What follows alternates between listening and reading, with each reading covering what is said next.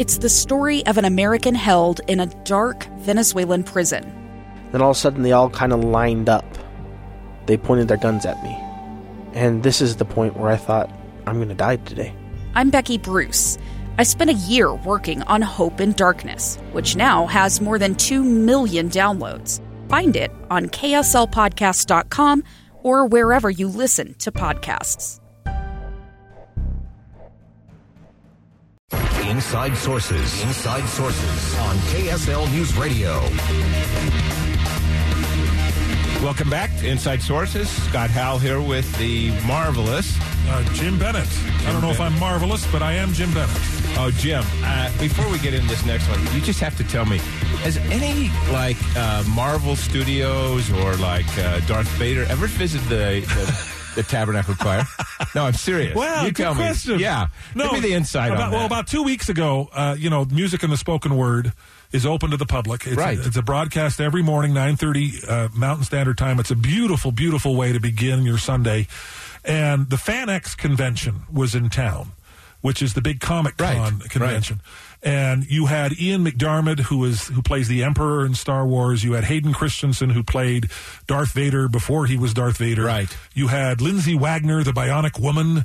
Uh, all of these are, you know, my heroes, and they all came to music and the spoken word. They were all they were. They were introduced at the beginning, but I thought, you know, okay, you have the Emperor and you have Darth Vader, and here they are listening to the Tabernacle Choir. There will be peace in the galaxy now.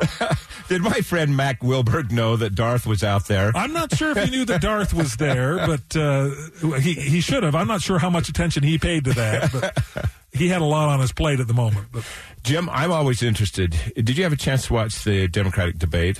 You know what? I don't hate myself enough to watch those debates. I keep thinking I should, and then I think, why do I need to do Why that? do I do this? What were your thoughts or impressions after and listen to all the commentary? Well, I get very frustrated with uh, the. I mean, this is the thing. I'm no longer a Republican, but I don't consider myself a Democrat either, because I think there are so many proposals that are being talked about that are so expensive and so unworkable.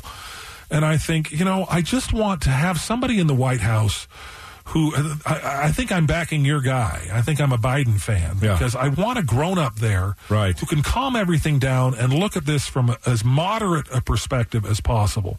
Because I don't want to jump from the the excesses and the nightmare of Donald Trump into this idea of completely socializing the entire American economy, which is where so much of these debates seem to be wanting to drive us. I don't know if I'm if I'm creating some friction here with your democratic sensibilities, but No, I, I think what you're creating is reality of what's happening out there, and I think that the, the majority of citizens who have really had a lot of faith in in Trump that he, uh, the commander in chief and the president, that he'd pull this off, but.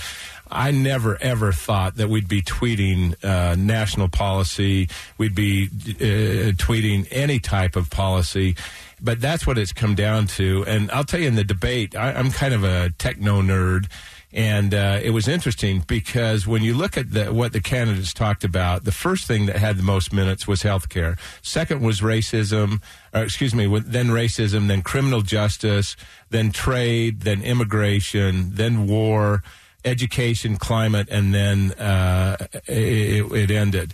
And I'm always amazed when I hear my fellow Democrats talk about national uh, programs such as paying off all the students' debt and a national health care plan and a national plan to do this and do that. And uh, Senator Warren is is really one that, that pushes that. Um, but the question then never comes up, and the Deseret News has had article after article Right. about this.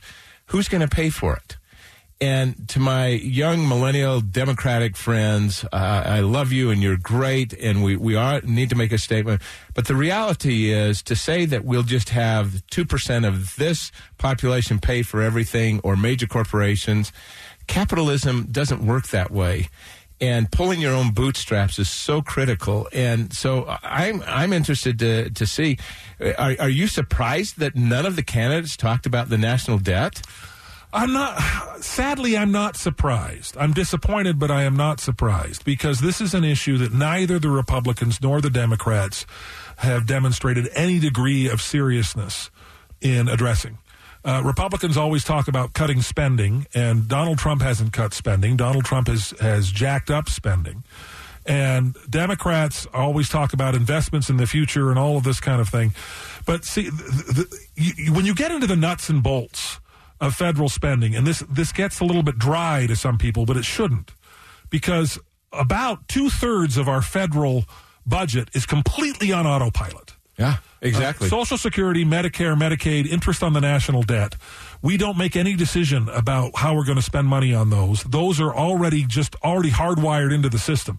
And so whenever you talk about cutting spending or increasing spending, you're talking about discretionary spending, which is a much smaller part of the pie. And it is impossible to balance the budget unless we figure out a way to manage these other larger programs that are on autopilot. And nobody in either party has even begun raising this issue, let alone actually addressing it. And the Democrats are talking about expanding those Yeah. kinds of programs. And Republicans give lip service to cutting stuff, but they're not cutting anything and they're not going to touch any of this. And we are heading to a, ma- there- there is not mathematically enough money on the planet to pay all of the obligations we have set for ourselves going down the road. You know all those mean texts that uh, they sent us about, oh, you don't understand China. Right. You don't understand. I got a message for you. You don't understand who buys most of our debt. Right. Guess who? And, and, and we continue to sell it to them. H I N A. Right. And and we're tipping on their toes. We're standing on their toes, and we're doing all of this. I, I, I, listen, I've never been to an argument where you start out by spitting in somebody's face and then trying to have them say, "Well, you know, that's not so bad. Let me just wipe this off." China has the majority of our debt. Right. And what would happen if all of a sudden they called that in? Oh, well, you know, we're going towards uh, mathematically, we are heading towards fiscal collapse. It's the it's a slow motion train wreck. It's down the road, but it is coming, and there's no way around it. And when other countries have encountered this, when Greece encountered this, there were bigger countries that could bail them out. Venezuela Right. encountered this. There was no one there really to Right. bail them out. What happens when the United States' debt is so massive that we can't borrow enough money to meet our obligations, and the whole house of cards comes tumbling down? Who bails us out? Right now, right now, uh, here live on KSL Inside Sources, we're throwing down the gauntlet. Senator Romney, Senator Lee, Congressman McAdams, Stewart, Rob Bishop, who did I leave out? Uh, oh, John Curtis. John Curtis. I ran against him. I should know who he is. Uh, uh, senators and representatives, take the lead. Please the do something right. Please call for a balanced budget. This is a Democrat pleading with you. Do it for your children and your great grandchildren, your grandchildren and your great grandchildren. We have to have a balanced budget in today's world. And Democrats, let's get real. I'm telling you, it's Joe Biden. No, amen. amen. I'm with you. If Biden can do it, any, you know, I don't care who it is, as long as we do it. We'd like to hear from you.